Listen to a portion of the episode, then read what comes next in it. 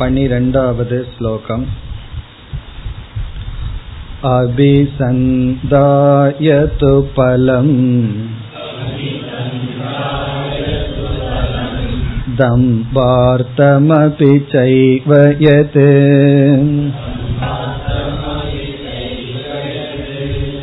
युज्यते भरदश्रेष्ठ தம் யஜம் வித்தி ராஜசம்.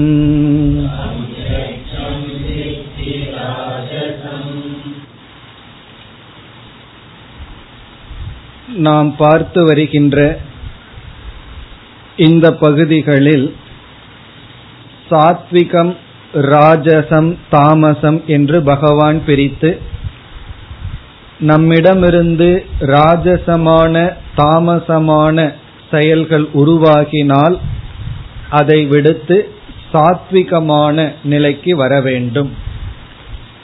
அதில் முதலில் ஆகாரத்தை பற்றி கூறினார். எந்த உணவானது சாத்விகமானது எது ராஜசம் எது தாமசம் என்று. அதற்கு அடுத்ததாக யக்ஞம் எடுத்துக்கொள்ளப்பட்டது யக்ஞம் என்ற சொல்லுக்கு இரண்டு பொருள்கள். ஒன்று நாம் இறைவனை வழிபடுவது வழிபாடு யாகம் அல்லது பூஜை. இனி ஒன்று நம்முடைய கடமை நம்முடைய டியூட்டி.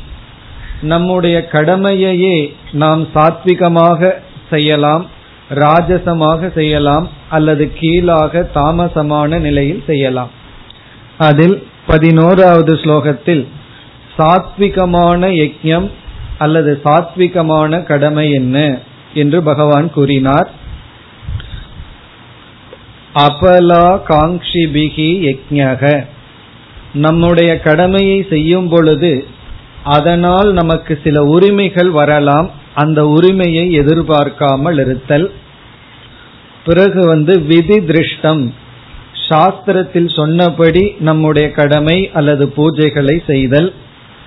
மனசமாதாய முழு மனதுடன் செய்தல். ஒன்றினுடைய பலனில் விருப்பம் வேண்டாம் என்று சொன்னால் நம்முடைய மனம் முழுமையாக ஈடுபடாமல் செல்ல வாய்ப்பு இருக்கிறது. வாடகை வீட்டில் இருப்பதற்கும் நம்ம வீட்டில் இருக்கிறதுக்கும் வித்தியாசம் இருக்கு. இனியொருவருடைய வீடு தானேன்னு சொன்னா அதை நம்ம சரியாக கவனிக்க மாட்டோம். நம்முடைய வீடு என்று சொல்லும் பொழுது அதுல கவனம் நமக்கு வரும்.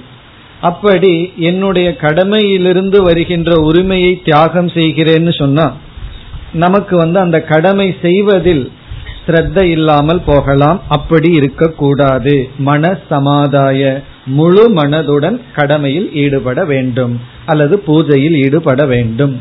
இதெல்லாம் சாத்விகம். ராஜசமானது என்ன? என்றால் சாத்விகமாக இருப்பதற்கு எதிராக இருக்கின்ற பூஜை முறைகள் அல்லது நாம் செய்கின்ற கடமைகள். அதையும் சென்ற வகுப்பில் பார்த்தோம். அபிசந்தாயத்து பலம். பலம் அபிசந்தாய. நாம் செய்கின்ற ஒவ்வொரு செயலுக்கும் உடனடியாக பலன் வேண்டும் என்று பலனில் பற்றுடன் பூஜை செய்தல் யாகங்கள் செய்தல் அல்லது கடமையில் ஈடுபடுதல். இது வந்து ஆட்டிடியூட் பாவனா. நாம கடமையை செய்யும் பொழுது நமக்குள்ள இருக்கின்ற பாவனை வந்து இதனால எனக்கு காமியமான பலன் வர வேண்டும். எனக்கு இன்பம் வர வேண்டும் சுகம் வர வேண்டும் என்ற எண்ணத்தில் செய்தல். பிறகு பூஜை அல்லது கடமையை செய்கின்ற விதம் அதை அடுத்தது கூறுகின்றார். தம்பார்த்தமபி செய்வ எது? தம்பார்த்தம் என்றால் தம்பமாக செய்தல் தம்பத்துக்காக செய்தல். தம்பம் என்றால் அரகன் மற்றவர்களிடம் காட்டிக் கொள்ளுதல். நம்முடைய கடமையை செய்வதையே பெருமையாக மற்றவர்களிடம் காட்டிக் கொள்ளுதல். அல்லது சில பேர் பூஜை செய்வது அவர்களுக்காக அல்ல மற்றவர்கள் பார்க்க வேண்டும் என்பதற்காக பெருமைக்காக செய்தல். இஜ்யதே பரத சிரேஷ்ட ஹே அர்ஜுனா இவ்விதம் யார் செய்கிறார்களோ தம் யஜ்யம் வித்தி ராஜசம். அந்த யஜ்யத்தை ராஜசமான யஜ்யமாக அறிவாயாக. அதாவது காமிய பலனை விரும்பி விஷய சுகத்தை லட்சியமாக கொண்டு நாம் செய்கின்ற பூஜைகள் அல்லது யாகங்கள். செய்கின்ற முறையும் ஆடம்பரமாகவும் மற்றவர்களுக்காகவும் செய்தல். இதெல்லாம் ராஜசம். இனி அடுத்ததாக பகவான் தாமசமான கடமை அல்லது தாமசமான பூஜை என்ன என்று கூறுகின்றார். பதிமூன்றாவது ஸ்லோகம். விதிஹீனமசிருஷ்டான்னம் मन्त्रहीनमदक्षिणम्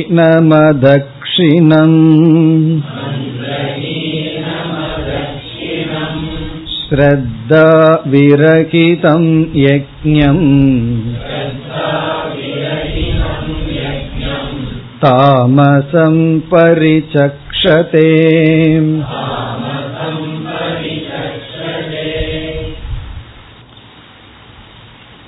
சாத்விகமான பூஜை கடமை என்ன என்று நாம் புரிந்து கொண்டால் அதற்கு விபரீதமாக இருப்பதெல்லாம் ராஜசம் அல்லது தாமசம்.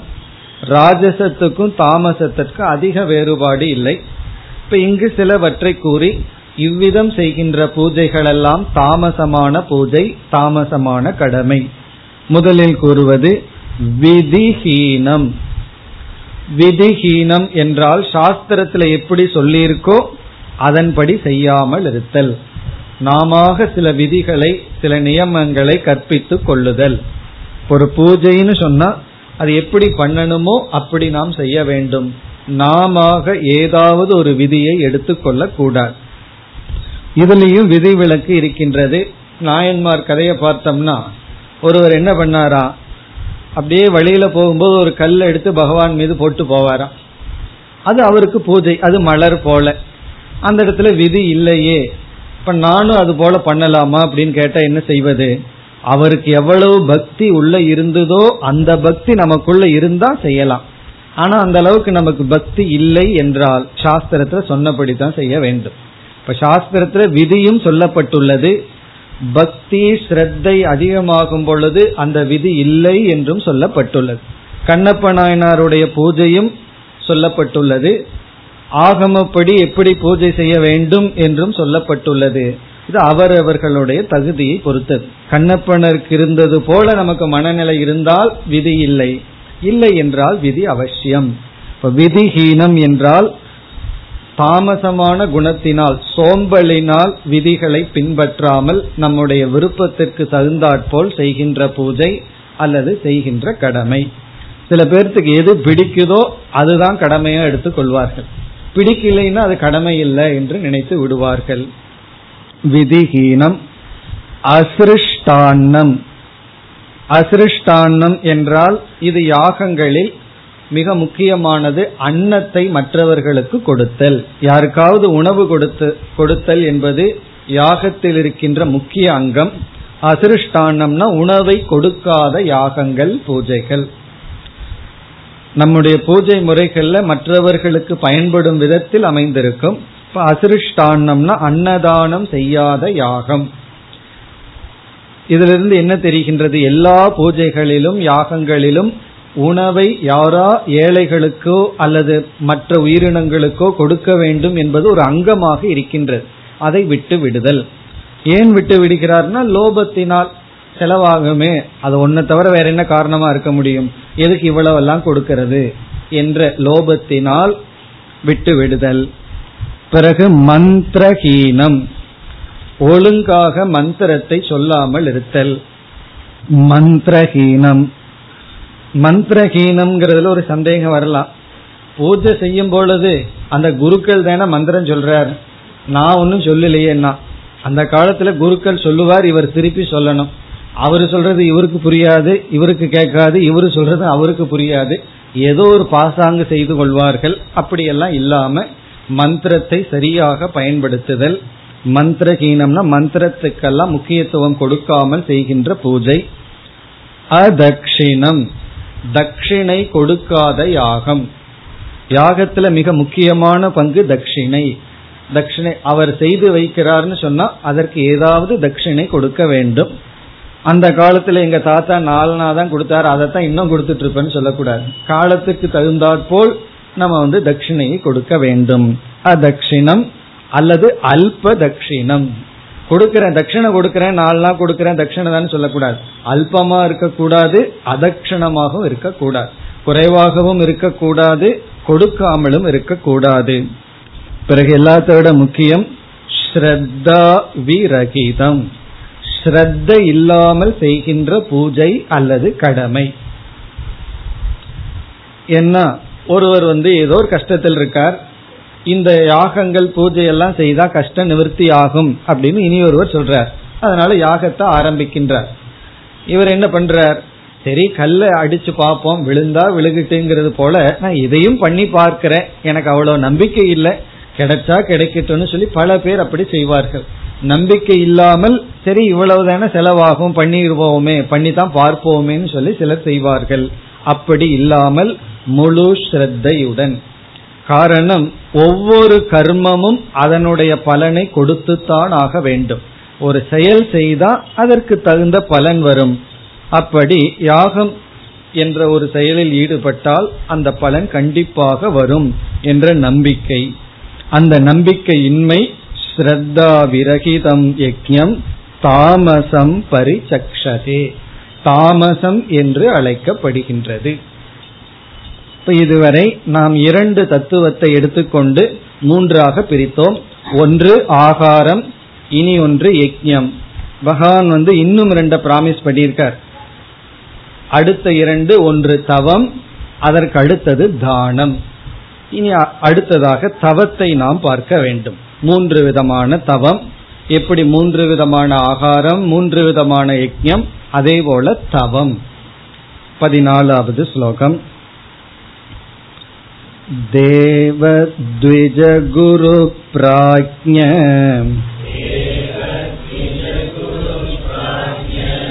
पूजनं शौचमार्जवम्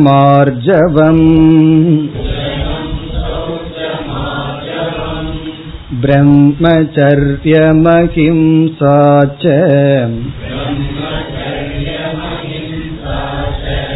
शारीरं तप उच्यते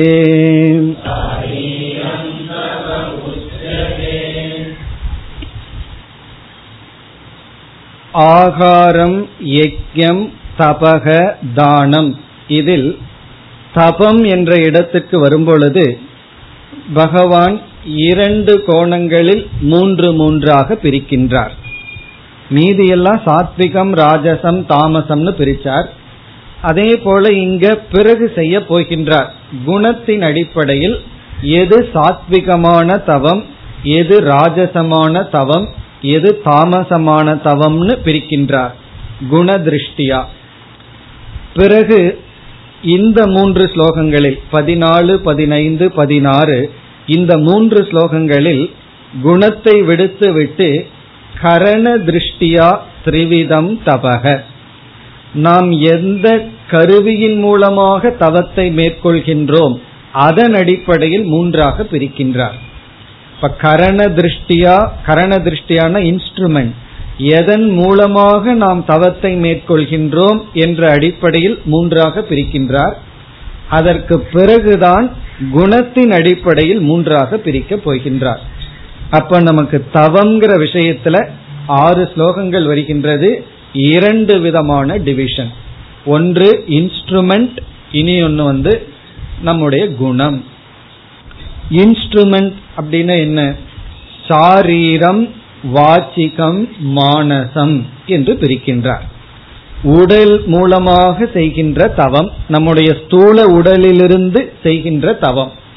பிறகு வாக் நம்முடைய வாக்கில் செய்கின்ற தவம். பிறகு நம்முடைய மனதில் செய்கின்ற தவம். உடல் மூலமாக வாக் மூலமாக மனதின் மூலமாக என்னென்ன தவம் அல்லது எப்படிப்பட்டது என்று முதலில் பிரிக்கின்றார். இப்ப காயிகம் வாச்சிகம் மானசம். காய்கம் தவம் அப்படின்னு சொன்னா நம்முடைய உடல் மூலமாக மேற்கொள்கின்ற தவங்கள். வாச்சிக்கம்னா சொல் மூலமாக வாக் இந்திரியத்தின் மூலமாக மேற்கொள்கின்ற தவம். அது என்ன என்பதை பகவான் கூறுகின்றார். மானசம்னா மன பிரதானம் இப்ப இங்க காய்கம்னு சொன்னா உடல் தான் பண்ணுது மனசு தவம் பண்றது இல்லையான அர்த்தம் இல்லை இங்க காய்கம்னா காய பிரதானம் உடலை பிரதானமாக வைத்து செய்யப்படும் தவம். வாச்சிகம் தவம்னா அதுவும் காயத்துல தான் ஒட்டி இருக்கு உடம்புல தான் நாக்கு இருக்கு. அப்ப வாச்சிகமான தவம்னா வாக் பிரதானம் தபக. மானசம்னா மன பிரதானம் தபக. இப்ப நம்ம கோயிலுக்கு நடந்து போறது அல்லது யாத்திரை போறதுங்கிறது சாரீரம் உடல் சம்பந்தமான உடலுக்கு முக்கியத்துவம். தியானம் செய்வது என்பது மனதுக்கு தான் அங்க இருக்கின்றது. சாஸ்திரத்தை படித்தல் பாராயணம் செய்தல் போது வாக் இவ்விதம் மூன்று பிரதானமான தவத்தை பகவான் முதலில் கூறுகின்றார். உடல் மூலமா என்னென்ன தவங்கள் செய்ய முடியும் அல்லது என்னென்ன தவங்கள் அது உடலை பிரதானமாக கொண்டது என்னென்ன தவம் வாக்கை பிரதானமாக கொண்டது நம்ம வாக்கு மூலியமா எப்படி என்னென்ன தவம் செய்யலாம் பிறகு மனதில் செய்யப்படுகின்ற தவம் என்னன்னு சொல்லி பிறகு குணத்தின் அடிப்படையில் பகவான் சாத்விகமான தவம் என்ன ராஜசமான தவம் என்ன தாமசமான தவம் என்னன்னு சொல்ல போகின்றார். இப்ப இந்த பதினான்காவது ஸ்லோகத்தில் ஷாரீரம் தபக ஷாரீரம்னா ஷரீர பிரதான தபக இந்த ஸ்தூல உடலை பிரதானமாக கொண்டு நாம் மேற்கொள்கின்ற தவம். இதையெல்லாம் பார்த்து முடிச்சதுக்கு அப்புறம் இந்த தவம்னா என்ன? அது ஒண்ணுதான் புரியல அப்படின்னு சொன்னா. அதனால முதல்ல என்ன புரிஞ்சுக்கணும்? தவம்னா என்னன்னு தெரிந்து கொள்வோம் அதற்கு பிறகு தானே உடல் மூலியமா செய்யற தவம் வாக்கு மூலியமா செய்யற தவம்ங்கிறது அதுக்கு அடுத்தது தானே வருது. இப்ப தவம் தமிழ்ல தவம்ங்கிறோம். சமஸ்கிருதத்துல தபக அல்லது தபஸ் தபம். இப்ப தபம்ங்கிற சொல்லுக்கு உருக்குதல் அப்படின்னு அர்த்தம். தபதி அப்படின்னு சொன்னா உருகுதல். சென்னையில் மே மாசம் இருந்தால் அதுவே தவம். என்ன ஆகுதுன்னா அப்படியே உருகிறோம் அல்லவா? அப்படி நம்ம உருகிறது தான் தவம். உருக்குதல் உருமாற்றுதல். நம்முடைய கேரக்டர் நம்முடைய மைண்ட் நம்முடைய பிஹேவியரை வந்து உருக்குதல். நமக்கு ஒரு விதமான திங்கிங் பேட்டர்ன் இருக்கு. எப்பொழுது பார்த்தாலும் மற்றவங்களை குறை சொல்லிட்டும் பொய் சொல்லிட்டும் பொறாமப்பட்டு கொண்டு இப்படி எல்லாம் மனசு இருக்கு. இப்ப இந்த மனதை உருக்கி உருமாற்றுதல். பிறகு உடலுக்கு வந்து ரொம்ப சுகம் தேவைப்படுது. அப்படி உடல் வந்து ஒரு விதமா வாழ்ந்து கொண்டு இருக்கின்றது.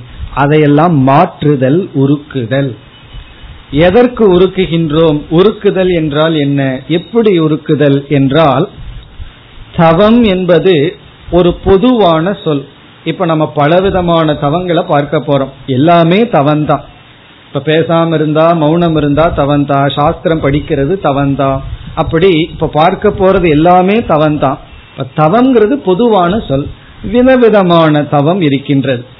இப்ப இந்த தவத்தினுடைய நோக்கம் என்ன என்றால் நம்முடைய உடல் நம்முடைய இந்திரியங்கள் சென்ஸ் ஆர்கன் நம்முடைய மனம் நம்முடைய வாக் இவைகளையெல்லாம் நம்முடைய கட்டுக்குள் வைத்திருக்க நாம் மேற்கொள்கின்ற சாதனைகள். இவைகளெல்லாம் ஒரு இன்ஸ்ட்ருமெண்ட் ஒரு கருவிகள் தான். ஆனா கருவிகளா இப்ப இல்லை. ஒவ்வொன்றும் கர்த்தாவா இருக்கு. அந்த கர்த்தாவா இருக்கின்ற இந்திரியங்களை கருவிகளாக மாற்றுதல். அதுக்கு ரெண்டுக்கு வித்தியாசம் என்ன? இப்ப நம்ம வந்து ஒரு பேனாவை எடுத்து எழுதுறோம். பேனா வந்து ஒரு இன்ஸ்ட்ருமெண்ட் அதனால அதாக எழுத ஆரம்பிச்சிடாரு நம்ம என்ன எழுதுறோமோ அதுதான் எழுதும்.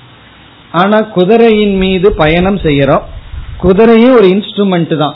ஆனா அந்த குதிரைக்கு ஒரு சக்தி இருக்கு. என்ன தெரியுமோ? அதற்கென்று சுதந்திர பிரவருத்தி இருக்கு. எந்த டைரக்ஷன்ல போகணுமோ அந்த டைரக்ஷன்ல அந்த குதிரையை நம்ம ஓட்டிட்டு இருக்கிற வரைக்கும் அது இன்ஸ்ட்ருமெண்ட் அது கரணம். நம்ம வந்து அதை விட்டுட்டு அதற்கென்று ஒரு திசையை எடுத்துடுதுன்னு வச்சுக்கோமே அந்த நேரத்துல குதிரை வந்து இன்ஸ்ட்ருமெண்டா இல்லை கரணமாக இல்லை. கர்த்தாவாக இருக்கு. ஏன்னா அது முடிவு பண்ணுது. எங்க போகணுங்கிறது மேல அமர்ந்திருப்பவன் முடிவு செய்யவில்லை. அப்படி நான் எதை பேசணுங்கிறத யாரு முடிவு பண்ணணும்? நான் தான் முடிவு பண்ணணும். ஆனா பல சமயம் வாய் முடிவு பண்ணுது. அதுக்கப்புறம் என்ன சொல்றேன் இப்படி பேசணும்னு நான் எதிர்பார்க்கல விரும்பல ஆனா ஏதோ வாய் தப்பி தவறி சொல்லிட்டேன்னு சொல்றோம்.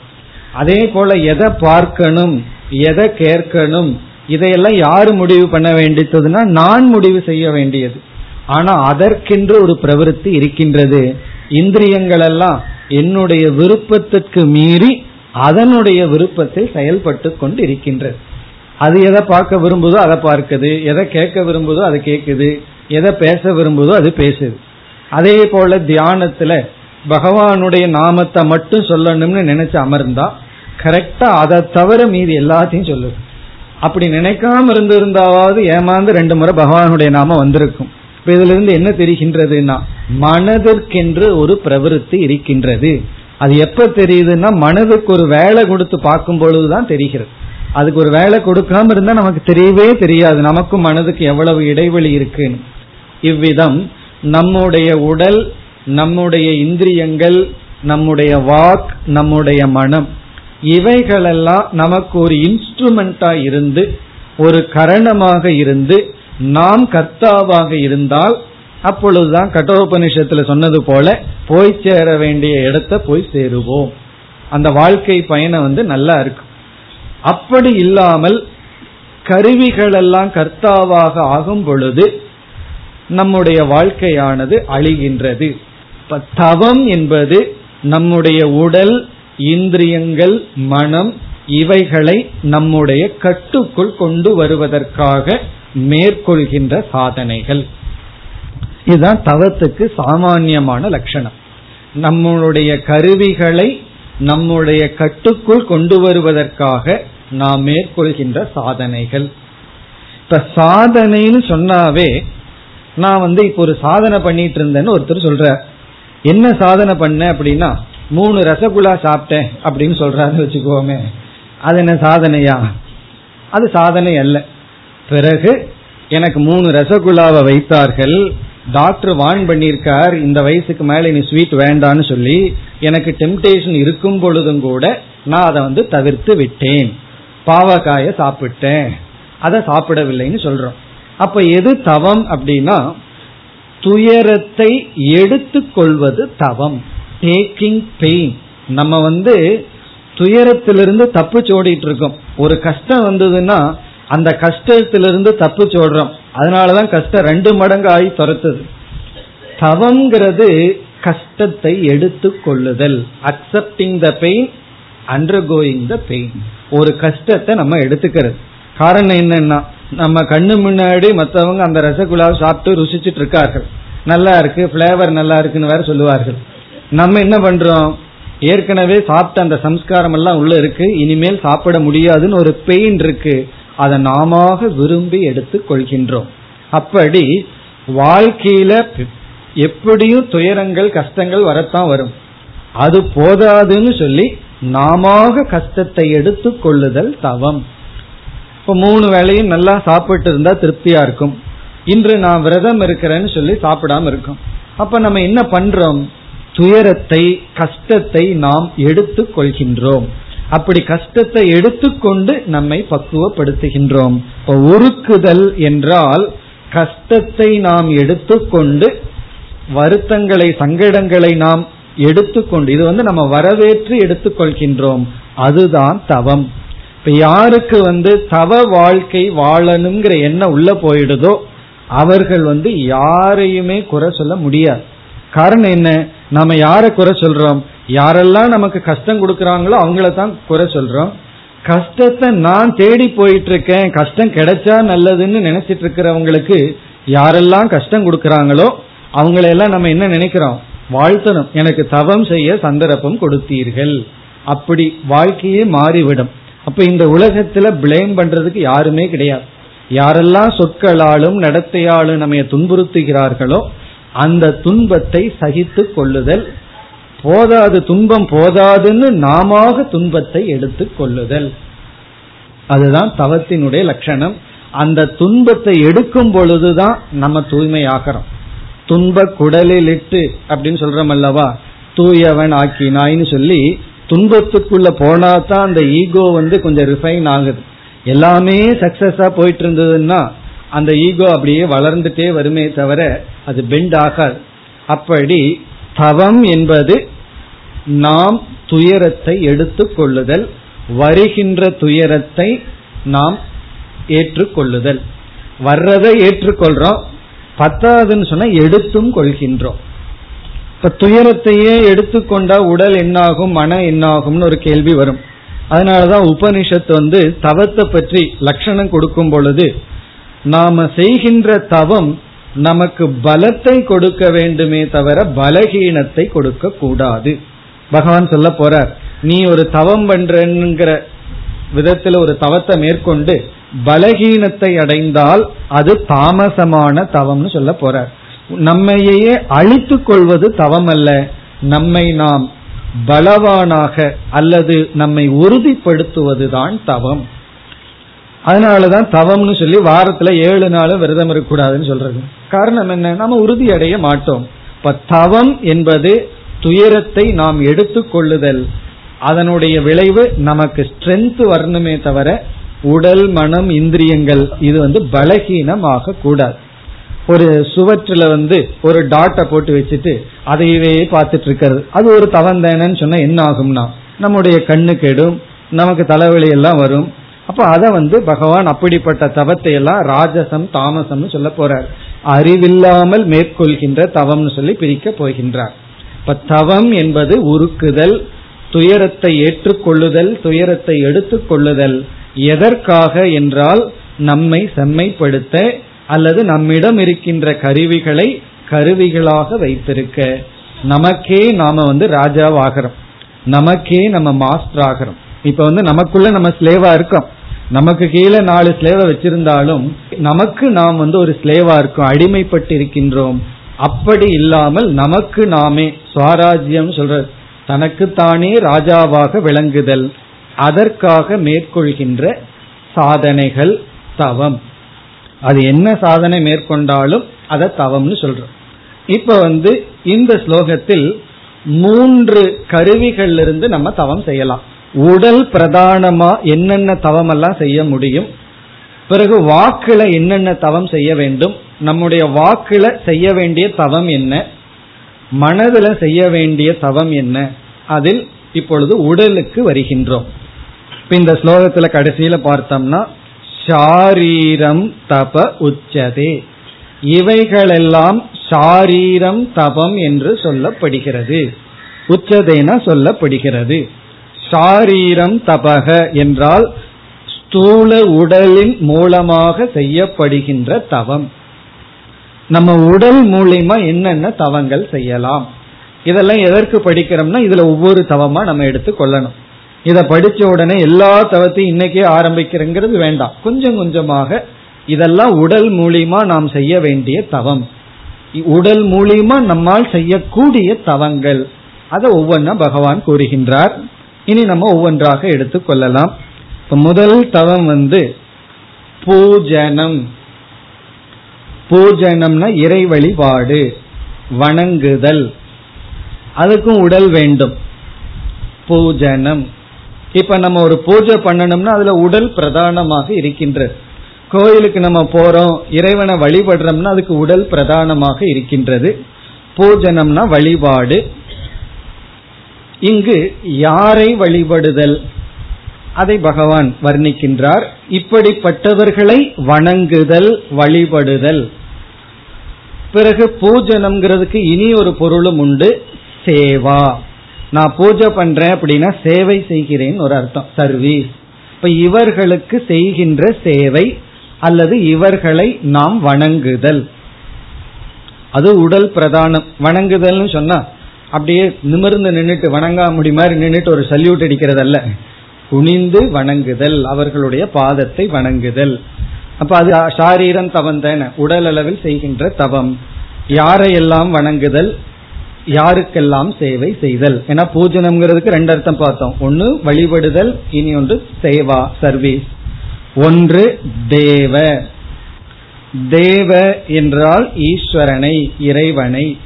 இப்ப நம்ம கோயிலுக்கு சென்று அல்லது வீட்டிலேயே ஒரு பூஜையரை வைத்து பகவானை வழிபடுதல். அதுக்கு வந்து உடல் நல்லா இருக்கணும்.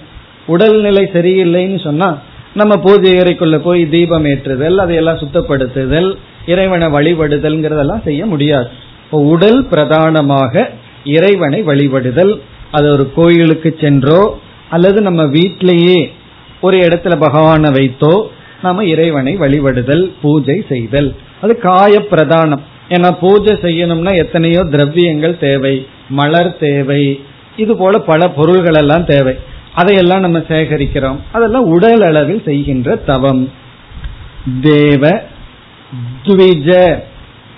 துவிஜ என்றால் நல்ல மனிதர்கள்.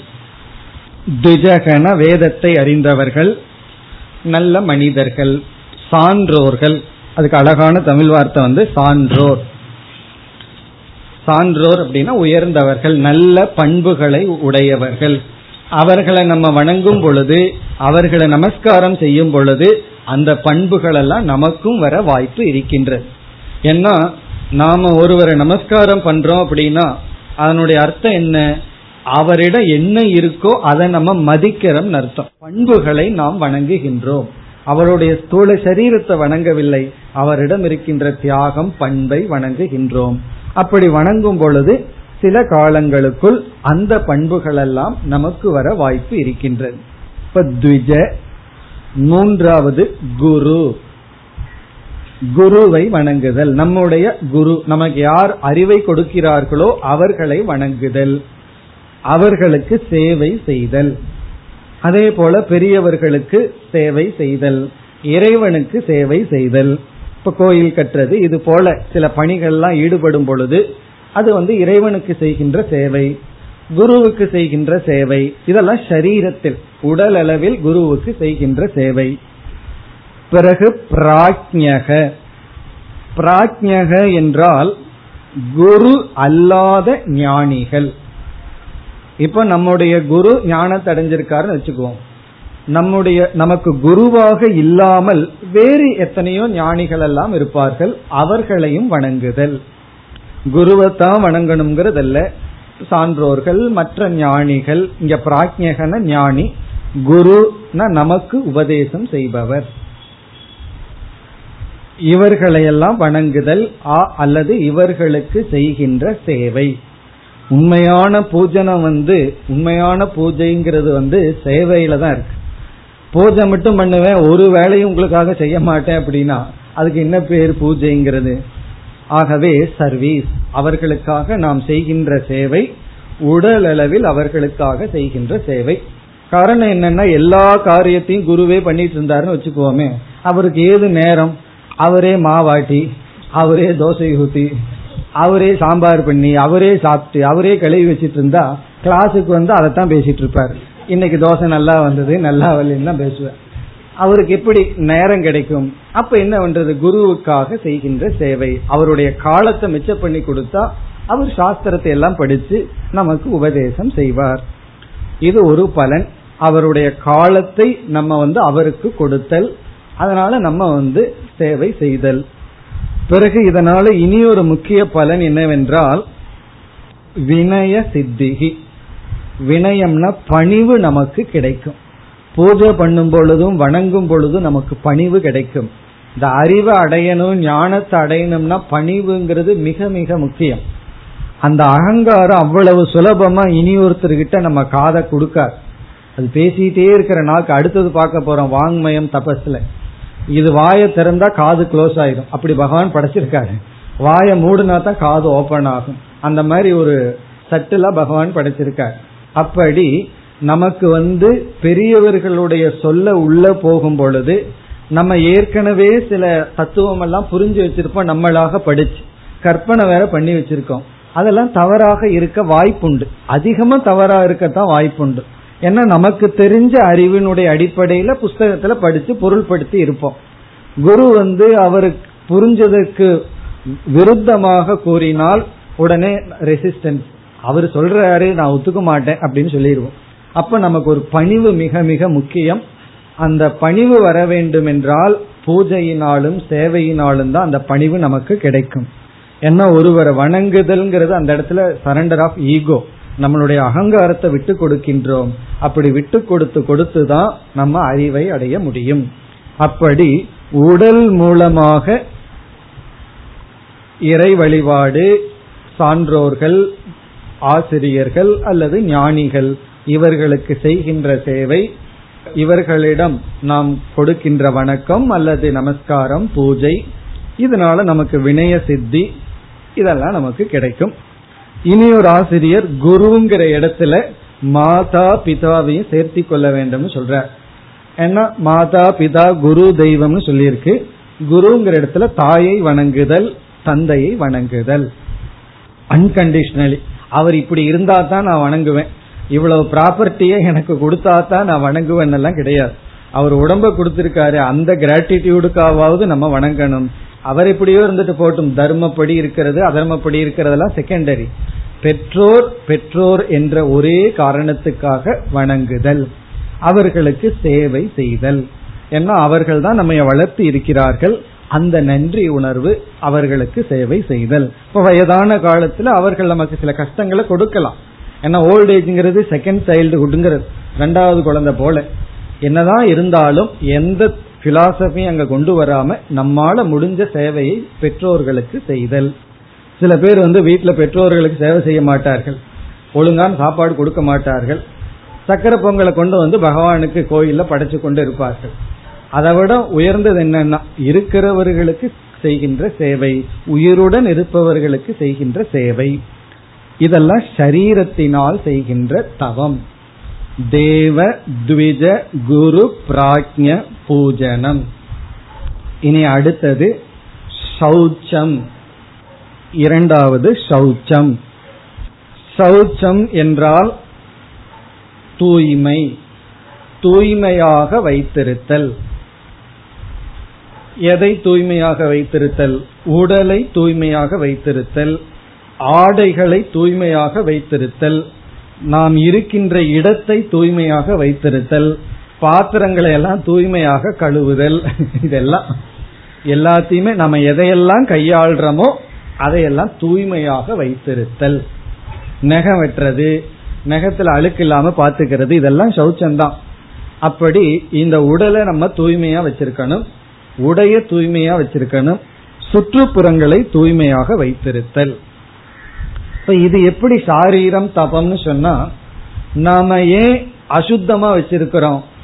அதற்கு ஒரே ஒரு காரணம் சோம்பல் ஆலசியம் சோம்பேறித்தனத்தினாலதான் எங்காவது ஷாப்பிங் போயிட்டு வந்திருப்போம்.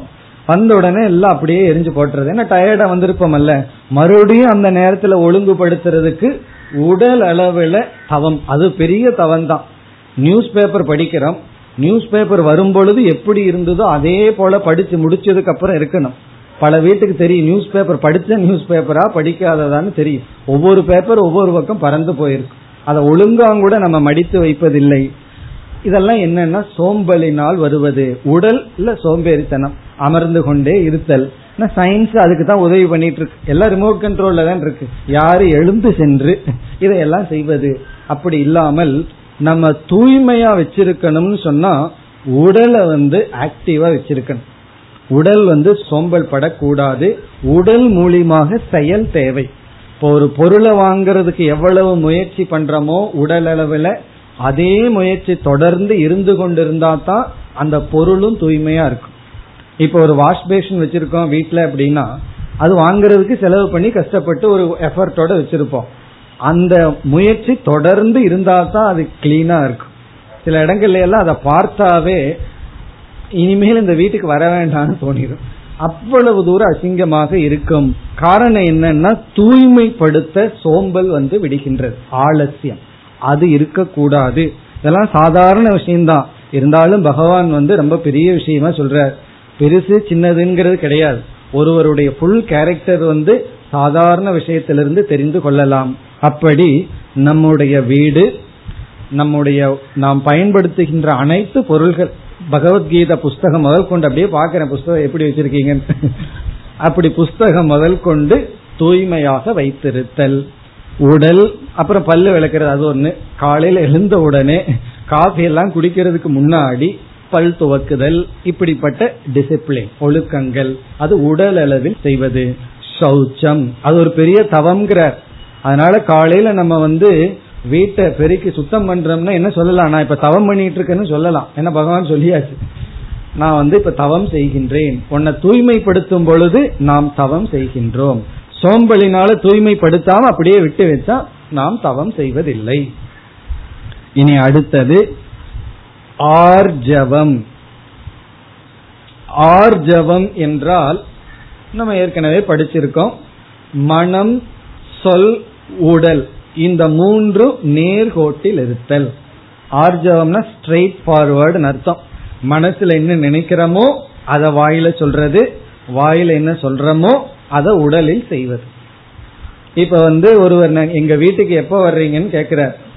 மனசுக்குள்ள பத்து மணிக்கு போலான்னு நினைச்சிட்டு அவர்கிட்ட சொல்றது எட்டு மணிக்கே வந்துடுறேன்னு. என் மனசுல நினைச்சது பத்து அவர்கிட்ட சொல்றது எட்டு போறது பன்னெண்டு. இதுதான் மூணு முக்கோணம் மாதிரி.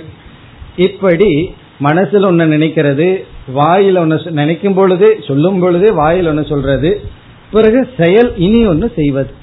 இப்படி இல்லாமல் மனதில் இருக்கிறத வாயில சொல்றது வாயில என்ன சொன்னமோ அதை செய்த குறிப்பா நம்ம உன்ன ப்ராமிஸ் பண்ணிட்டோம்னா அதை கீப் அப் பண்ணணும். இது வந்து இங்க வந்து உடல் அளவுல இந்த ஆர்ஜவம்ங்கிறது மூன்று தவத்துக்கும் பொருந்துகின்றது.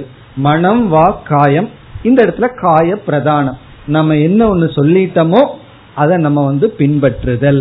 அதனால என்னன்னா அவ்வளவு சுலபமா யாருகிட்டையும் ப்ராமிஸ் பண்ணிட கூடாது நம்ம ப்ராமிஸ் பண்றதுக்கு முன்னாடி இது என்னால முடியுமா? அல்லது அவசியமா? நம்ம வந்து இதை செய்யறேன்னு சொல்லிடுவோம். இதை பண்றேன்னு சொல்லிடுவோம். அதுக்கப்புறம் தான் நமக்கு ஞானோதயம் வரும். இது அனாவசியம் அவசியம் இல்லைன்னு. அப்ப வந்து என்ன ஆகும் நம்ம வாயில சொன்னதுக்கு அப்புறம் ஞானம் வந்த உடனே நம்ம சொன்னதுக்கு முக்கியத்துவம் கொடுப்பதில்லை. இப்ப நம்முடைய சொல்லுக்கு நம்மளே மதிப்பு கொடுக்கலைனா நம்முடைய சொல்ல நம்மளே மதிக்கவில்லை என்றால் நம்ம சொல்ல யார் மற்றவர்கள் மதிப்பார்கள்? மற்றவங்களை மட்டும் சொல்ற நான் என்ன சொன்னாலும் அவன் கேட்கறது இல்லைன்னு நம்ம சொல்றபடி நம்ம கேட்டுட்டு இருக்கிறோமா? ஆகவே நம்முடைய சொல்லை நாம் மதிக்க வேண்டும். நம்ம என்ன சொல்றோமோ அதுபடி செய்தல். அது பிரயோஜனமா இல்லாட்டியும் பரவாயில்ல. நம்ம ஒன்னு ப்ராமிஸ் பண்ணிட்டோம். இதை செய்யறேன்னு சொல்லி. அதுக்கப்புறம் தெரியுது செய்யறதுனால பிரயோஜனம் இல்லைன்னு. ஆனா சொன்னதுக்காகவாவது செய்து விட வேண்டும். அப்படி நாலு முறை செய்தோம்னா அது தவம். அதற்கு பிறகு திடீர்னு வாய விட மாட்டோம். ஏன்னா நான் சொல்லிட்டேன்னா செஞ்சிருவேன். அதனால நஷ்டம் வரும். அது காலமா இருக்கலாம் உடலா இருக்கலாம் ஏதோ நஷ்டம் நமக்கு ஏற்படும். அதனால கவனமாக வாக்கை கையாளுவேங்கிற அவேர்னஸ் அப்ப வரும். அப்படி சொன்னபடி செய்தல். அதான் ஆர்ஜவம். இதற்கு இனி ஒரு விளக்காசிரியர்கள் கொடுக்கின்ற விளக்கம் செய்ய வேண்டிய செயலை செய்தல். விகிதே பிரவருத்திகி. விகிதம்னா சாஸ்திரம் எதை சொல்லியிருக்கோ அதை செய்தல். பிறகு வந்து நிஷித்தே நிவத்திகி சாஸ்திரம் எதை செய்யக்கூடாதுன்னு சொல்லியிருக்கோ அதிலிருந்து விலகுதல். அதுக்கு ஆர்ஜவம்னு ஒரு ஆசிரியர் பொருள் கொடுக்கின்றார். இப்ப ஆர்ஜவம் என்றால் நாம என்ன செய்யணுமோ கர்த்தவியே கர்மணி நம்ம என்ன செயல் செய்யணுமோ நம்மளுடைய டியூட்டி என்னவோ அதுல பிரவருத்தி அதை செய்தல். பாசிட்டிவ். பிறகு எதை செய்யக்கூடாதோ பல சமயங்கள்ல செய்யக்கூடாததை செய்வோம். அதனாலதான் இப்படி வாங்கி கட்டிக்குவோம். உன்னை யார் இதுல தடையிட சொன்னது? இதை யாரு உன்னை செய்ய சொன்னதுன்னு பலர் சொல்கிறார்கள். காரணம் என்ன? செய்ய வேண்டாத்ததை நம்ம செய்திருவோம். செய்ய வேண்டித்ததை செய்யாம இருக்கோம். அப்படி இல்லாமல் செய்ய வேண்டித்ததை செய்தல் செய்ய வேண்டாத்ததை செய்யாமல் இருத்தல். இதுல வந்து ரிட்டையர்ட் ஆகிற வயசு வரும்பொழுது இதை நல்லா பிராக்டிஸ் பண்ணணும். தேவையில்லாத விஷயத்தில் தலையிடாமல் இருத்தல். நம்ம ரிட்டையர்ட் ஆகி வீட்டுல சும்மா உட்காந்துட்டு இருக்கோம். குழந்தை வந்து லேட்டா வருகிறார்கள். ஏன்னு கேட்க கூடாது ஏன்னா அது அவர்களுக்கு தெரியும் அவர்களுடைய கஷ்டம். அப்படி தேவையில்லாமல் ஒருவருடைய ஃப்ரீடம் ஒருவருடைய சுதந்திரத்துல தலையிடக்கூடாது. அது அவர்களுக்கு தெரியும். சின்ன குழந்தைய ரெண்டு வயசா மூணு வயசா ஏன்னு கேட்கறதுக்கு அப்படி வயதாக நிவிருத்தி முக்கியம்.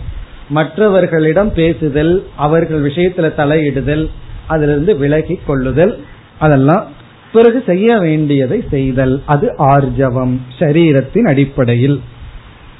இப்ப முதல் வரியில் பூஜனம் ஒன்று இரண்டாவது சௌச்சம் மூன்றாவது ஆர்ஜவம் நான்காவது பிரம்மச்சரியம்.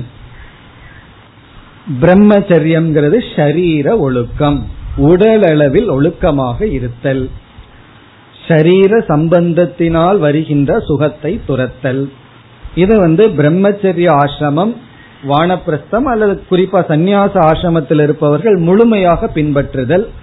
இல்லறத்தில் இருப்பவர்கள் வந்து தன் மனைவி கணவனை தவிர மற்றவர்களிடம் சேர்க்கை கொள்ளாமல் இருத்தல். பிரம்மச்சரியம். அது வந்து உடலில் செய்யப்படுகின்ற தவம். கேரக்டர் நம்மளுடைய குணம் ஒழுக்கமாக இருத்தல். இனி அடுத்தது அஹிம்சா. இது ரொம்ப முக்கியம். அஹிம்சா அப்படின்னா உடல் அளவில் யாரையும் துன்புறுத்தாமல் இருத்தல். சரீரத்தின் மூலமாக மற்றவங்களுக்கு ஹிம்சை செய்யாமல் இருத்தல். அப்படின்னு என்ன அர்த்தம்னா கைக்கு கிடைச்சதையெல்லாம் வீசி எறிகிறது இதெல்லாம் பண்ணாமல் இருத்தல் அர்த்தம். ஒரு வேத பாடசாலையில ஏதோ ஒரு மாணவன் சின்ன பையன் அவன் ஏதோ வேதத்தை தப்பா சொல்லிட்டான். குரு என்ன பண்ணார்? ஒரு சாவி கொத்து இருந்து தூக்கி எறிஞ்சார். அவனுடைய ஒரு கண்ணே சென்று விட்டது கண்ணையே அவன் இழந்து விட்டான். கொஞ்ச நாளைக்கு முன்னாடி நடந்தது. இதெல்லாம் என்னன்னா இதெல்லாம் உடல் அளவில் நம்ம கவனமாக இல்லாமல் இருப்பதனால் வருகின்ற விளைவு. சில பேருக்கு கை கிடைச்சதெல்லாம் கோபம் தான் பறக்கும். அது எந்த டைரக்ஷன்ல போகுதுன்னு யாருக்குமே தெரியாது. அதெல்லாம் உடலில் ஒழுக்கம் இல்லாமல் இருத்தல். அப்படி உடல் அளவில் அடிக்கிறதோ மற்றவங்களை ஹிம்சப்படுத்துறதோ அப்படியெல்லாம் இல்லாமல் இருத்தல். அது மட்டுமல்ல மற்றவர்களுடைய பொருளை நம்ம அனுபவிக்கும் பொழுது அதுவும் ஒரு ஹிம்சை தான் இனி ஒருத்தருடைய சேர்ல நம்ம போய் உட்காரக்கூடாதுன்னு அர்த்தம். இந்த வயசான தாத்தாவுக்கு ஒரு நல்ல சேர் போட்டு வச்சிருக்கும். இவருக்கு இடுப்பெல்லாம் ஒழுங்கா இருக்கும். அதுல போய் உட்காந்துக்குவார். அந்த தாத்தா பார்த்துட்டே இருப்பார். எப்ப பையன் பேரன் எந்திரிப்பான்னு சொல்லி. அப்படி இனி ஒருவருடைய ஆசனத்தை பயன்படுத்தாமல் இருத்தல் இனி ஒருவருடைய ப்ராப்பர்ட்டியை நம்ம வந்து பயன்படுத்தாமல் இருத்தல். இதெல்லாம் வந்து அஹிம்சா. அதாவது உடல் அளவில் யாரையும் துன்புறுத்தாமல் இருத்தல். சொல்லளவில் துன்புறுத்தாமல் இருத்தல்ங்கிறது அடுத்த சாதனையாகும். மனதளவில் துன்புறுத்தாமல் இருத்தல்ங்கிறது மானசமாகும். இப்போ உடல் அளவில் யாருக்கும் துன்பத்தை கொடுக்காமல் இருத்தல். இப்படி பகவான் வந்து இதெல்லாம் சொல்லி என்ன சொல்றார்? சாரீரம் தப உச்சதே. இதெல்லாம் உடலினால் செய்யப்படுகின்ற தவம். இதுல வந்து வேறு சிலதையும் நம்ம எடுத்துக்கொள்ள வேண்டும். வேறு சில இங்கு பகவான் கூறாத வேறு சில சாரீரம் தவத்தை எடுத்துக்கொள்ளலாம் அது வந்து ஒன்று அஸ்தேயம். அஸ்தேயம்னா திருடாமல் இருத்தல். தேயம்னா திருடுதல் அஸ்தேயம்னா திருடாமல் இருத்தல். இப்ப திருடாமல் இருத்தல் அப்படின்னு சொன்னா நான் எல்லாம் திருடுறது இல்லையேன்னு சொல்லுவார்கள். இது வந்து இனி ஒருத்தர் வீட்டில் போய் திருடுறதில்ல. அவரவர்கள் வீட்டிலேயே அவரவர்கள் திருடி கொண்டு இருக்கின்றார்கள். ஒருவருக்கு சொந்தமான பொருளை நம்ம பயன்படுத்தும் பொழுது அது திருட்டுக்கு சமம். எது நம்முடைய உழைப்பு இல்லாமல் நமக்கு வருதோ அதை அனுபவிக்கிறதே அது திருட்டுக்கு சமம். அஸ்தேயம் அல்லது மற்றவர்கள் பொருளை எடுக்காமல் பயன்படுத்தாமல் இருத்தல். இது ஒரு முக்கியமான டிசிப்ளின் மற்றவர்களுடைய அது வெஹிக்கிள் ஆகலாம் மற்றவங்க பயன்படுத்துற பொருள் ஆகலாம் அதை நம்ம யூஸ் பண்ணாம இருக்கிறது. பிறகு வந்து அபரிக்கிரகம். அபரிக்கிரகம் என்பது தேவைக்கு மேல் பொருள்களை சேர்த்து வைத்துக் கொள்ளாமல் இருத்தல். ஏன்னா எதை கிடைச்சாலும் விடமாட்டார்கள். ஏதாவது கடையிலிருந்து வாங்கிட்டு வர்ற நூல் சுத்தி இருக்கு அதை சுத்தி வச்சுக்கிறது வீட்டுல எப்பாவது தேவைப்படும். இப்படி வீட்டுல என்ன இருக்குன்னா குப்பை தான் இருக்கும். அப்படி ஒரு பயம் இது எப்பாவது நமக்கு தேவைப்பட்டுடுதுன்னா இது எப்பாவது தேவைப்பட்டுடுதுனான்னு சொல்லி. அப்படி எல்லாம் இல்லாம தேவைப்படும் போது புதுசா நல்லதே நம்ம வாங்கிக்கலாம். தேவையில்லாததை வைத்துக் கொள்ளாமல் இருத்தல் அபரிக்கிரகம். பிறகு வந்து யாத்ரா யாத்திரை செல்லுதல். நம்ம வந்து நல்ல ஸ்தலங்களுக்கெல்லாம் யாத்திரை போறது. இந்த யாத்திரைன்னு சொன்னா என்னன்னா இப்ப எல்லாம் சில பேர் யாத்திரை போவார்கள். அழகா ஒரு வேன் புக் பண்ணிட்டு உள்ள பாட்டெல்லாம் போட்டுட்டு திருப்பதிக்கு அப்படியே ஜாலியா பேசிட்டு போகும்போதும் வரும்போதும் லட்டை பத்தியும் நகைய பத்தியும் பேசிட்டு அது ஒரு பொழுதுபோக்கு மாதிரி. அது இங்கு சொல்லப்படவில்லை. பாத யாத்ரா இப்பெல்லாம் திருவண்ணாமலையில போய் நடக்கிறாங்க அல்லவா அது ஒரு பெரிய தவம் தான் அப்படி இங்கிருந்து திருவண்ணாமலைக்கு நடக்க வேண்டாம். அதற்குள்ள சுத்தி வர்றது ஒரு தவம். பாதத்தினால் நடந்து செல்லுதல். இது ஒரு பெரிய தவம். நம்ம நடந்து பழகிட்டோம்னா உடலுக்கும் நல்லது. ஆராய்ச்சி மனோதத்துவ ஆராய்ச்சி செய்பவர்களெல்லாம் எல்லோருமே சொல்வது என்னவென்றால் நடந்து கொண்டு வாக்கிங் போய் பழகினவங்க எல்லாம் மனதில் இருக்கிற ninety percent of the tension எல்லாம் நடக்கும்போதே போயிருதான். அதனால வாக்கிங் ஹேபிட் நம்ம வச்சுக்கணும். நம்ம நடக்கும் பொழுது தேவையில்லாத மனசுக்குள்ள இருக்கிற வெறுப்புகள் கஷ்டங்கள் எல்லாம் நம்ம எரியாம அதை சிந்திச்சு சிந்திச்சு அதுல இருந்து விடுதலை அடைகின்றோம். அப்படி இறைவனுடைய சன்னிதானங்களுக்கு நடந்து செல்லுதல் அது ஒரு நல்ல தவம். பிறகு வந்து ஆலசியம் சோம்பேறித்தனம் இல்லாமல் இருத்தல். மதியம் ரெண்டு மணிக்கு தூங்காமல் இருத்தல். ஒரு பெரிய தவம் தானே. சில பேர்த்துக்கு எப்பெல்லாம் நேரம் கிடைக்குமோ அப்ப தூங்கி எந்திரிச்சுவார்கள். அப்படியெல்லாம் இல்லாமல் அதுல ஒரு டிசிப்ளினோட இருக்கிறது. சோம்பேறித்தனம் இல்லாமல் இருத்தல். அதற்கு பிறகு ஆசனம் முதலிய எக்ஸசைஸ் ஏதாவது ஆசனங்கள் பண்றது அல்லது எக்ஸசைஸ்க்காக வாக்கிங் போறது. உடலை ஆரோக்கியமா வச்சிருக்கிறதுக்கு செய்கின்ற செயல்கள். அதாவது கோயிலுக்கு போகணும் பகவான வளம் வரணும்னு சொல்லி அது கிரி வளம் வர்றதோ அல்லது சில பேர் இங்கிருந்து திருப்பதிக்கு நடந்து செல்வார்கள். இதெல்லாம் ஒரு பெரிய தவம் தான் காலில் வந்து செப்பல் எல்லாம் இல்லாம செல்வார்கள். இது ஒரு தவம். பிறகு வந்து டெய்லி நம்ம வாக் பண்றது அல்லது வந்து ஏதாவது பிசிக்கல் பாடிக்கு கொடுக்கிற எக்ஸசைஸ் இதுக்கும் பொறுமை வேணும்.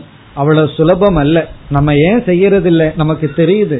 நம்ம உடலுக்கு நடந்தா நல்லது. நடக்க வேண்டும். ஏன்னா வீட்டுல வந்து இருக்கிறதே வீடு சின்ன வீடு. இருக்கிறதையும் நம்ம ஒரு சோஃபா விட்டு நகர்றது இல்லை எல்லாமே மிஷின் அப்படி இருக்கும் பொழுது உடலுக்கு உழைப்பு தேவைன்னு தெரிகிறது. ஏன் தொண்ணூத்தொன்பது சதவீதமான மக்கள் செய்வதில்லைன்னா ஆலசியம் சோம்பல். அதை நம்ம விட வேண்டும். அப்ப என்ன சொல்றாரு பகவான்? நம்ம வந்து வாக் பண்றது உடலுக்கு கொடுக்கின்ற எக்ஸசைஸ் அதுவே ஒரு தவம். அதனால வந்து வாக் போகும்போது நீங்க என்ன பண்ணிட்டு இருக்கீங்கன்னா நான் தவம் பண்றேன்னு சொல்லலாம். தவறு கிடையாது. என்ன பகவான் சொல்லியிருக்க உடலுக்கு என்ன செய்கின்றமோ கொடுக்கின்ற ஆரோக்கியத்துக்காக செய்வதெல்லாம் தவம். அதற்கு பிறகு சிம்பிளிசிட்டி எளிமையாக வாழுதல். எளிமையாக வாழுதல்னு சொன்னா சில பேர் நகை போட்டிருக்கிறத பார்க்கலாம். கையே தெரியாது. அப்படி அவ்வளவு தூரம் வளையல் போட்டுக்கிறது. கழுத்துல ஒரு அஞ்சு கிலோ போட்டுட்டு கழுத்து குமீற வரைக்கும் நகையை போட்டுக்கிறது. அப்படி எல்லாம் நீங்க பார்த்திருப்பீங்க சில பேர்த்தையெல்லாம் எல்லாம் அப்படி உடல் அளவில் அதிகமா நம்ம வந்து காட்டி கொள்ளுதல். ட்ரெஸ் வந்து சிம்பிளா இருக்கிறது. அதே சமயத்துல ட்ரெஸ் ஒழுங்காக இருத்தல். ஒழுங்கா ட்ரெஸ் பண்றதே சாரீரம் தபக. ரொம்ப ஆடம்பரமாக இல்லாமல் இருத்தல் சிம்பிளிசிட்டி நம்ம வந்து கடவுளுக்கு போய் முடி தானம் கொடுக்கறன்னு சொல்லுவோம். நம்மளுடைய முடி பகவானுக்கு எதுக்கு? நம்ம முடியோ ஒழுங்கா இருக்கிறது இல்லை நம்ம ஆனா என்ன சொல்லுவோம்? பகவானுக்கு முடி தானம் கொடுத்தன்னு சொல்லுவோம். அதனுடைய தத்துவம் என்னன்னா அது சாரீரம் தபக. இந்த ஹேர் வந்து அழகுக்கு ஸ்டாண்ட்ஸ் ஃபார் பியூட்டி நான் வந்து பியூட்டியை ரினவுன்ஸ் பண்றேன். அழகை துறக்கின்றேன் அப்படின்னு சொல்லி இறைவனுக்கு நம்ம வந்து முடி காணிக்கை கொடுத்தல்ங்கிறது அது ஒரு விதமான சாரீரம் தபக. அது உண்மைதான். அங்கெல்லாம் போகும்போது அவன் ஷேவ் பண்ணுவானே. அங்க நேரம் உட்கார்ந்து இருக்கிறது ஒரு பெரிய தவன் தான் அப்படி அல்லது நம்மளுடைய முடியை பகவானுக்கு கொடுத்தல்னா பிசிக்கல் பியூட்டியை தியாகம் செய்கின்றேன். காரைக்கால் அம்மையாரெல்லாம் என்ன செய்தார்கள்? எனக்கு இந்த அழகு தானே என்னுடைய மோட்சத்திற்கு அல்லது முக்திக்கு தடையாக இருக்கிறதுன்னு எனக்கு அழகு வேண்டாம் பேய் உருவம் வேண்டும்னு சொல்கிறார்கள். இதனுடைய தாத்பரியம் என்னன்னு சொன்னா தியாகம் பிசிக்கல் பியூட்டிக்கு இம்பார்ட்டன்ஸ் கொடுக்க கூடாது. இருக்கணும் தூய்மையா இருக்கணும் எல்லாம் லட்சணமா தான் இருக்கணும். ஆனா அதுலேயே நம்ம வந்து மூழ்கி விடக்கூடாது இதெல்லாம் என்னன்னா சாரீரம் தபக உடலை ஆரோக்கியமா வச்சுட்டு சோம்பல் இல்லாமல் உடல் மூலமாக செய்கின்ற தவம் ஷாரீரம் தபக இனி வாக் நம்முடைய சொல் மூலமா என்னென்ன தவம் பதினைந்தாவது ஸ்லோகம் அனுத்வேகரம் வாக்கியம் சத்யம் பிரியகிதம் च यत्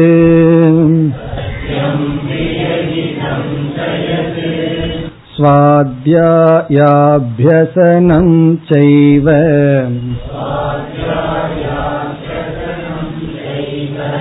वाङ्मयं तप उच्यते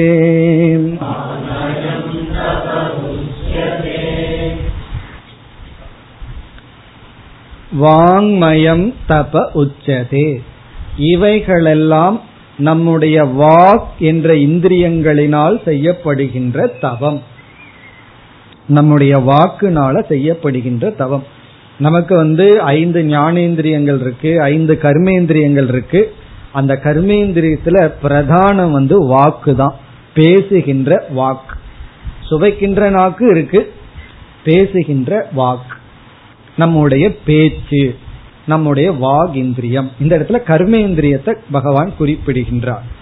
என்ன வாக்குங்கும் போது ரெண்டு இந்திரியமா இருக்கு. சுவைக்கின்ற நாக்கு வந்து ஞானேந்திரியம் ஆயிருது பேசுகின்ற நாக்கு வந்து கர்மேந்திரியமாகின்றது. இங்கு கர்மேந்திரியத்துல பகவான் கூறுகின்றார். நம்ம வந்து அதிக பாபத்தை அல்லது அதிக புண்ணியத்தை சேர்த்தி கொள்வது நம்முடைய வாக்குனாலதான். நாக்குனாலதான் நம்ம பேச்சினாலதான் அதிக புண்ணியத்தை சேர்த்தி கொள்றோம் அதிக பாபத்தையும் சேர்த்தி கொள்கின்றோம் நம்ம வந்து கணக்கெடுத்து பார்த்தோம்னா ஒரு நாள் நான் எவ்வளவு தூரம் டிஸ்டர்ப் ஆகிறேன்? ஹவு மெனி டைம்ஸ் எவ்வளவு தூரம்? அல்லது எத்தனை முறை நான் மனசு வந்து பாதிக்கப்பட்டிருக்கு? அப்படின்னு ஒரு ஒரு கணக்கு எடுக்கிறது அதுக்கு என்ன காரணம்னு பார்த்தா அதிகமா நம்முடைய வாக்கு தான் நம்முடைய பேச்சு தான் நம்முடைய மன செஞ்சலத்திற்கு காரணமாக இருக்கின்றது. இந்த பேச்சை நம்ம முறைப்படுத்தினா உயர்கின்றோம் முறைப்படுத்தவில்லை என்றால் வீழ்கின்றோம். ஆகவே பேச்சு வந்து மிக மிக முக்கியமாகின்றது. வாக்கு லெவல்ல கட்டுப்பாடு மிக மிக அவசியம். வயதாக ஆக என்ன ஆகுதுன்னா கால் நடக்கிற சக்தியை இழந்துருது. கை வந்து பொருளை தூக்குற சக்தி போயிருது. கண்ணு பாக்குற சக்தி போயிருது. அப்ப என்ன ஆகும்னா எல்லா கர்மேந்திரியங்களும் சக்தியை இழந்து விடுகிறது. பகவானான ஒண்ணு பண்ணிட்டார் இந்த பேசுற சக்தியை மட்டும் இழக்காம பண்ணிட்டார். அதனால என்ன ஆகுதுன்னு சொன்னா நம்ம உடல் எல்லாம் ஆரோக்கியமா இருந்த காலத்துல நம்ம மனசு கை வழியா டிஸ்ட்ராக்ட் ஆயிருக்கு கால்கள் வழியா போயிருக்கும். இப்ப போர் அடிச்சதுன்னா நம்ம வீட்டுல உட்கார்ந்துருக்கோம் பொழுது போகல காலில் நடக்கிற சக்தி இருந்தா எங்காவது போயிட்டு வந்துடலாம் அப்ப நம்ம மனதை கால் வழியா செலுத்தலாம் கை வழியா செலுத்தலாம் அல்லது ஏதாவது படிக்கலாம் பார்க்கலாம். இந்த இந்திரியங்கள் எல்லாம் சக்தியை இழந்ததற்கு அப்புறம் ஒரே ஒண்ணு மட்டும் சக்தியை இழக்காம இருக்கு அது பேசுதல். அதனாலதான் பார்த்தீங்கன்னா வயது ஆக ஆக குறைவாக பேசிக் கொண்டிருப்பவர்கள் வந்து அதிகமாக பேச ஆரம்பித்து விடுகிறார்கள். அதுக்கு காரணம் என்னன்னா அவர்களுடைய மனம் ஒரே ஒரு இந்திரியத்துல தான் போயாகணும். அஞ்சு இடத்துல டைரக்ட் பண்ணிட்டு இருக்கிற மனம் நாலு இடத்துல அரெஸ்ட் ஆயாச்சு. ஒண்ணுதான் மீதி இருக்கு. அதனால அவ்வளவு போர்ஸா போகுது. பிரம்மபுத்திரா ரிவர் போல. அது வந்து ரொம்ப நிக்காம வாக்குல போயிட்டு இருக்கு அந்த வாக்கு என்ன ஆகுதுன்னா மற்றவர்களை அது துன்புறுத்துகின்றது. நம்மையும் துன்புறுத்துது. தேவையில்லாம நம்ம பேசிக்கொண்டிருக்கின்றோம் உள்ளதுக்குள்ளேயே ரொம்ப கஷ்டமான வேலை என்ன தெரியுமோ? கேட்கறது தான் கேட்கறதுங்கிறது அவ்வளவு சுலபம் அல்ல. அது எப்படி தெரிஞ்சுக்கணும்னு சொன்னா குறிப்பிட்ட டைமுக்கு மேல நான் பேச ஆரம்பிச்சேன்னு வைங்க. உங்களுக்கு தெரிஞ்சிடும் கேட்கறது எவ்வளவு கஷ்டம் அப்படின்னு சொல்லி. இதோட முடிப்பாருங்கிற நம்பிக்கையில நீங்க வந்திருக்கீங்க. அதற்கு மேல உங்களுக்கு கேட்கறதுல வர்ற சிரமத்தை கொடுக்கணும்னு சொன்னா அப்ப நமக்கு தெரியும். அப்போ நமக்கு ஒரு அப்பாயின்மெண்ட் இருக்கு. நமக்கு இவ்வளவுதான் இவ்வளவு நேரம் கேட்கறதுக்கு தான் தயாராயிருக்கிறோம். அதற்கு மேல ஒருத்தர் பேசினா எவ்வளவு வேதனை. நம்ம அதையெல்லாம் நினைக்காம நம்ம கிடைச்சா காது கிடைச்சா பேச ஆரம்பிச்சிடுறோம். அப்போ அதை எவ்வளவு தூரம் அவர்களை ஹிம்சப்படுத்துகின்றோம். நம்முடைய மரியாதை நம்முடைய ஸ்டேட்டஸ் அனைத்தையும் நம்முடைய சொல்லினால் இழந்து கொண்டு இருக்கின்றோம். வயதானவங்க வீட்டில் இருந்தா அது வந்து ஒரு அழகு. அது எப்பொழுதுனா வாக்கை கட்டுப்படுத்தி விட்டால். இளைஞர்கள் எல்லாம் விரும்புவார்கள். ஒரு வயதானவர்கள் இருந்து அதுவே ஒரு தெய்வீகம் சாநித்தியம் பகவான் இருக்கிறது போல. அது அப்படிப்பட்ட உணர்வு அவர்களுக்கு வரணும்னா நம்ம வந்து கவனமாக வாக் கட்டுப்பாடு தேவை. அது எப்படி பகவான் கூறுகின்றார் என்பதை அடுத்த வகுப்பில் பார்ப்போம். ஓம் போர் நமத போர் நமிதம் போர் நமுதச்சதேம் पूर्णस्य पूर्णमादाय पूर्णमेवावशिष्यते। ॐ शान्ति शान्ति शान्तिः।